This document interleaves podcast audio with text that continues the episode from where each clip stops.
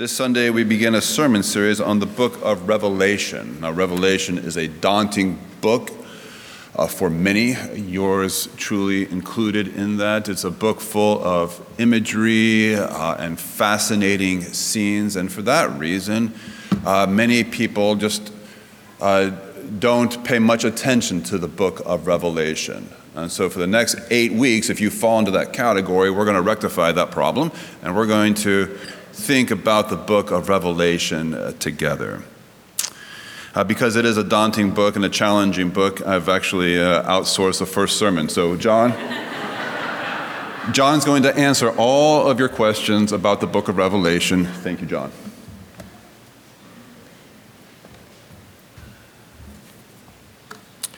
I first started coming to this church about, about 13 years ago when it started. And during that time, I've been asked to preach about 25 times. And I thought that at, uh, when David called me in, in January to consider preaching today, I said, well, gee, you know, maybe David's warming up to me. Uh, he likes me. Um, I suspect that uh, he's been somewhat jealous of me because, uh, as I pointed out to him, I, I, went to a better seminary than he d- did. But uh, we'll let that go for now. Um, but um, so when he told me that uh, we were going to ha- start this series on uh, uh, Revelation, I, on the phone I scoffed and I said, Nobody knows what that means. And he said, just as he hung up, you better get up to speed real quick. Boom. So here we are.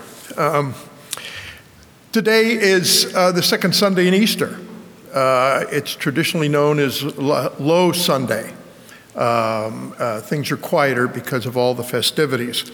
Um, but uh, as we take a look, at, and, and usually at, at this time, uh, we do um, other passages. For instance, the gospel passage uh, for today is about uh, doubting Thomas. And when, I, when he first asked me to preach, I, I thought, oh, this is good. I like doubting Thomas. And then I was thrown into the deep end uh, with this one. Uh, but uh, on, on, further reflection uh, and looking at this new series, despite the fact that it normally comes in the season of Advent, um, it really does fit into where we are in our lives and the life of the church. Uh, if we take a look at the uh, Anglican calendar, which starts with uh, Advent, the four, four, Sundays before Christmas, we have this, the season of Advent. And we focus on that time and the more human side of Jesus, uh, and his family, the details of his hum- humble birth, his vulnerability. Uh, then it culminates into Christmas, and we have the manger scene and the little baby, uh, and uh, the shepherds, the angels, the wise men. It's a, a, a, a, picture that we can really get our arms around and really uh, tugs at our hearts. Then we go through the season of Epiphany, which is the revelation of Christ to the Gentiles, his ministry, uh, his teaching, his preparation for what was going on. Then we enter Lent, and uh, we face Jesus' passion, uh, his misunderstandings among the disciples. Uh, his frustrations, his temptations, his sorrows, his pain, his vulnerability, his betrayals, his crucifixion uh, these very human things that were going on. So we're talking about uh, this vulnerable Christ. And then Easter, uh, we have his resurrection. And even in, in that resurrection, there are misunderstandings. And so, uh, as I said, we've seen for months now the human side. And now we're going to get a different uh, look at, at, this Jesus. Uh, and it, it's important to, to, get this different look because we have to watch that we don't have too narrow a view. Now, this uh, book, this actually letter to seven churches, was written by the Apostle Paul. Uh, and he says, uh, in introducing himself, he says, I'm your brother and companion in the suffering and kingdom and patient endurance. In the suffering and the kingdom and the patient endurance. This little book is meant to be an encouragement and a blessing to the early, early Christians. It was written around 95. It was written when Domitian was the emperor of Rome. And at that time, uh, he declared himself Dominus et Deus, Lord and God.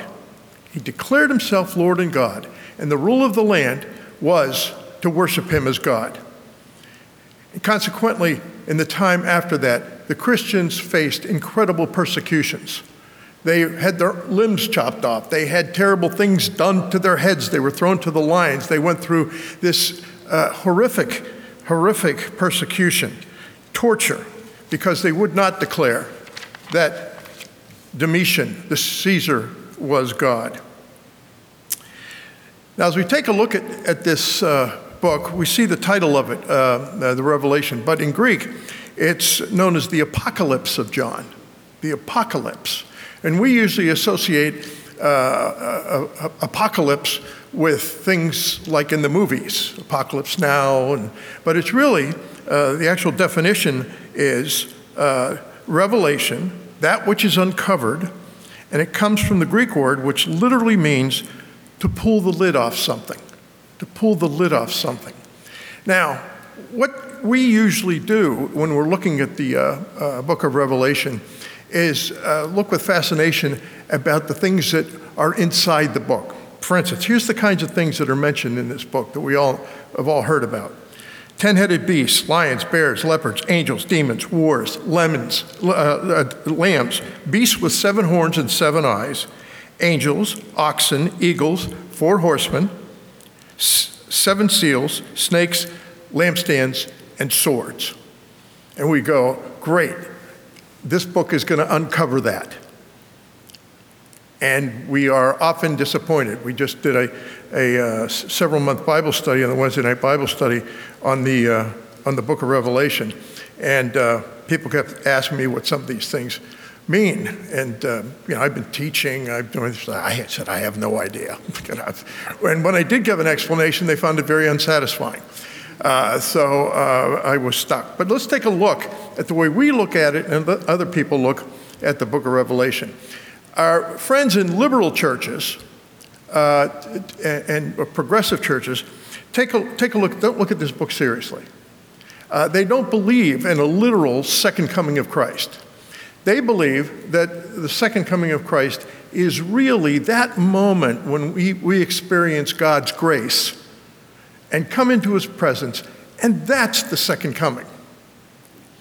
Now, on the conservative side, and unfortunately that's here, uh, uh, whether you like it or not, we tend to be the Orthodox conservative side.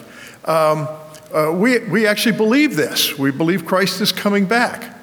But we suffer from perhaps an equal error and emphasis because we've obsessed as to when this will be, when Christ will come back and what date.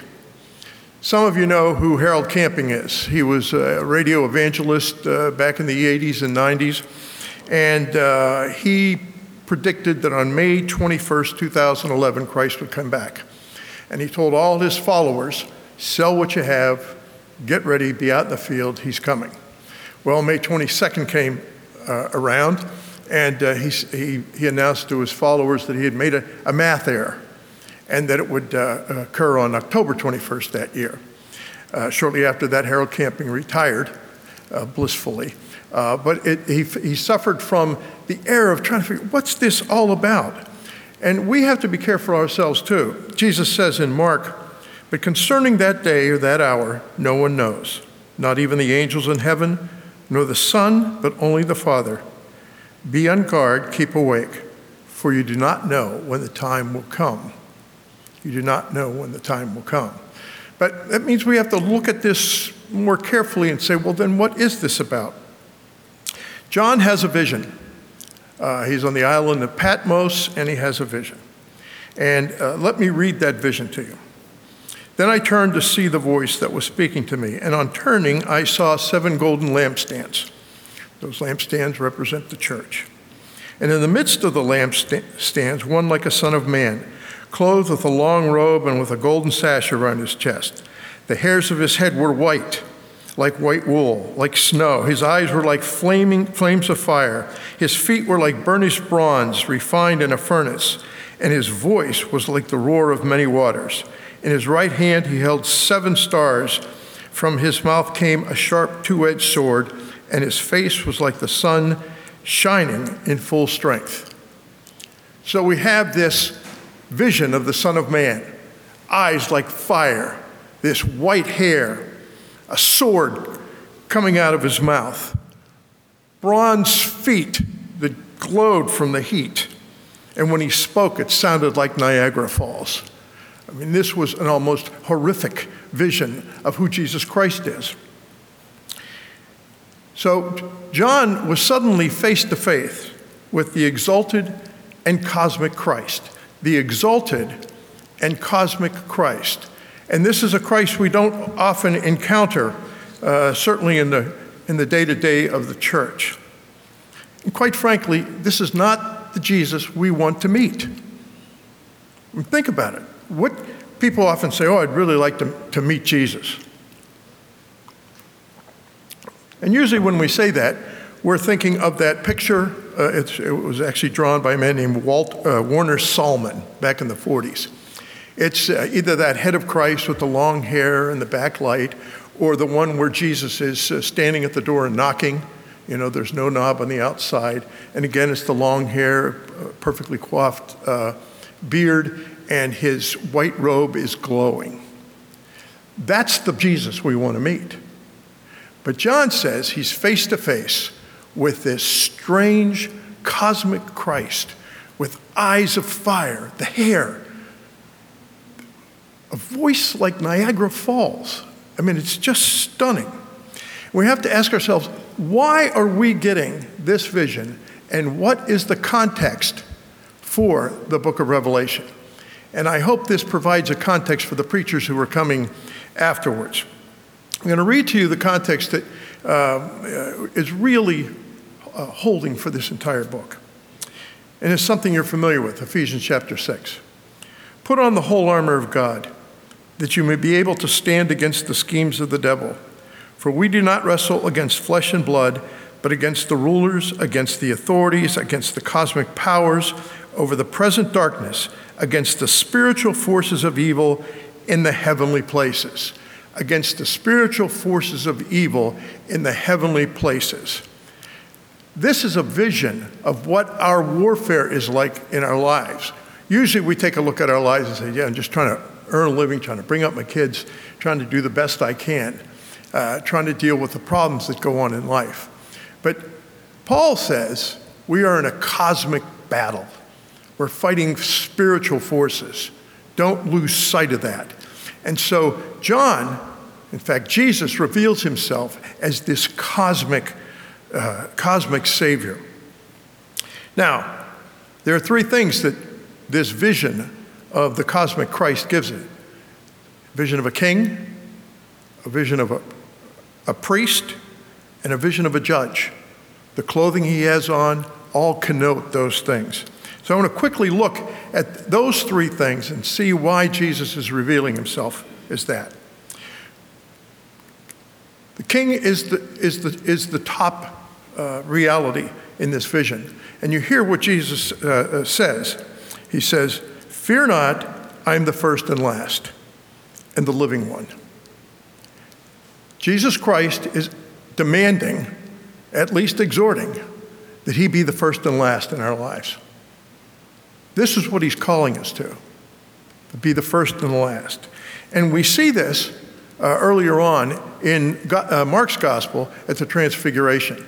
Usually we look at the Transfiguration as uh, you know, Jesus uh, revealing uh, uh, uh, some things about himself, and we see that it's really played out in, in Revelation. But there's something else going on. If you remember the story, Jesus says transfigured. It says he was transfigured before them, and his clothes became radiant, intensely white, as one on earth, no one on earth could bleach them. So it's this magnificent uh, vision. But the interesting thing about this is that Moses and Elijah appeared with him. And his disciples didn't understand this. And I preached on this before, but it bears repeating. With Jesus standing before Moses and Elijah, he is communicating to them and to us is that he is the promised land. He is the first and last to whom we should go. It's not about land, it's not even about blessings. It's always about Jesus Christ. And he's emphasizing that not only in the Transfiguration, but in the book of Revelation. And that's why he says, I'm the Alpha and the Omega. First letter of the Greek alphabet, last letter I'm the totality of what our lives should be about. Because I am the totality of what life is about. And that relationship with him becomes extremely important. And we intuitively understand how important relationships are. Um, now, old people, like me, uh, like to talk about old forms of communication and how much uh, uh, better they are than some of the new forms. Well, I'm going to talk to you about an old form of communication. Some of you may not be familiar with it. It's called Facebook. Uh, it, it's hard to believe that Facebook's only been around for 16 years. It just seems like it's always been there. But it's interesting on, on Facebook uh, that when you get down to about section, it has a section that says uh, family and relationships. But when you hit that tab and you go to the top, the top category is relationships. And we understand that in our own lives. We have all sorts of different relationships, and those relationships are the most important things to us. It's not just family, it goes beyond that. And we understand why Jesus is using that for the, the, symbol for how we should be dealing with Him, is to have that as the most important relationship. He is the starting point. Now, granted, we still have to take care of kids and work and you know, deal with all the junk that goes on in our lives, but it needs to be in context or it's empty. Now, the second thing that uh, this vision gives us is uh, Jesus as high priest. Jesus is high priest. And you recall the high priest is the one that goes into the temple to provide a sacrifice. We know that on the uh, uh, Jesus on the cross, uh, uh, when he said it is finished, the temple was torn in two, which gives us access into the holy place, into the Holy of Holies. And it says in uh, Hebrews, For we do not have a high priest who is unable to sympathize with our weaknesses, but one who in every respect has been tempted as we are, yet without sin. Let us then with confidence draw near to the throne of grace that we may receive mercy and find grace in our time of need. So, despite the fact that we have this exalted and cosmic Jesus Christ, he is our high priest and, and one to whom we can come, who has suffered as we have, who we know will understand what's going on in our lives. One of the most important things about the high priest was to intercede for the people. And this takes us back to Romans 8, where Paul says, Who is to condemn? Christ Jesus is the one who died. More than that, who was raised, who is at the right hand of God, who indeed is interceding for us. Now, usually when we have that picture of Jesus Christ at the right hand of the Father, we usually have some guy in a robe and talking. But here, we realize with this new revelation that it's the cosmic Christ who is interceding for us before the throne of God. And he's interceding for us sympathetically, he's interceding us according to the will of God, and he's interceding for us because he loves us. And so we have this cosmic Christ interceding for us in this wonderful time. Now, the third thing we have about Jesus is judge and protector. And I think this is uh, probably the most important part of the vision in terms of understanding uh, the book of Revelation. Uh, throughout the book of Revelation, and you're going to hear the other preachers talk about this, uh, is you see this judgment that befalls people.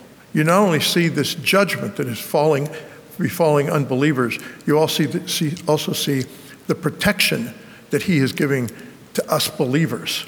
He is constantly protecting the believers. And I believe this is the key to understanding what's going on in Revelation and why John says in the opening verses of, of uh, the first chapter when you read this book, it will be a blessing to you. Now, for most people, when they read it, it's just utter confusion. It's the first chapter alone of, of uh, Revelation has 40 Old Testament references. You could spend a week going through them all. And you go, how am I ever going to get this? And then you look at the angels and the, and the beasts and the, uh, those with seven eyes, and you say, I, I don't get this. Why is this comforting? The reason it's comforting is because of this vision of the cosmic Christ. Because Jesus Christ said, it's really not your business to completely understand. You need to under, you need to know that I understand what's going on. I am in complete control. I will vindicate you. I will protect you and I will destroy those enemies, not only your enemies, but my enemies.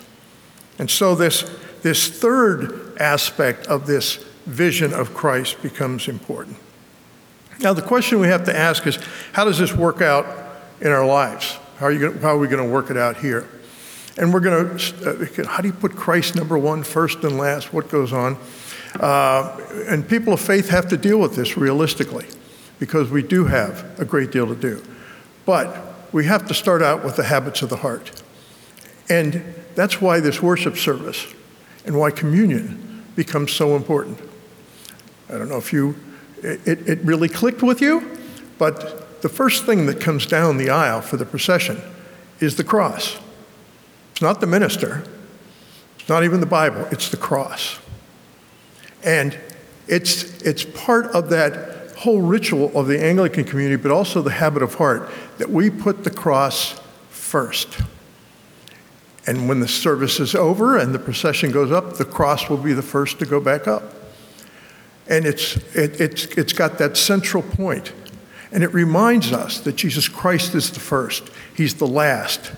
He's still living, and He has the keys to death and to Hades. He has conquered death, and that's what our hope is. The other way we'll work this out too is when we come to communion. We'll come to the rail. And as we come to the rail, we're going to have to understand certain things. We come with whatever understanding we have of the communion, but one of the things that we'll all share is that we will all kneel at the foot of the cross. We'll all kneel at the foot of the cross.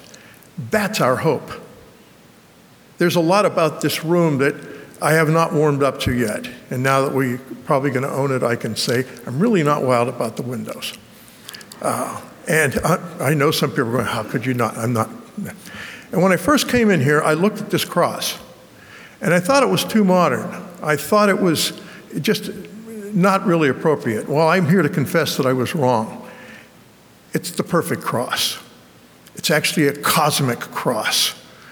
It's the cross that reminds me that we worship a cosmic Christ. And we come to the rail, we're going to come and say, yes, he died on the cross, but he overcame the cross. And when you partake and take in the bread and the wine, you are partaking in the cosmic Christ who will bless you and keep you. He will be the first and the last, and he will love you to protect you and keep him for himself. Amen.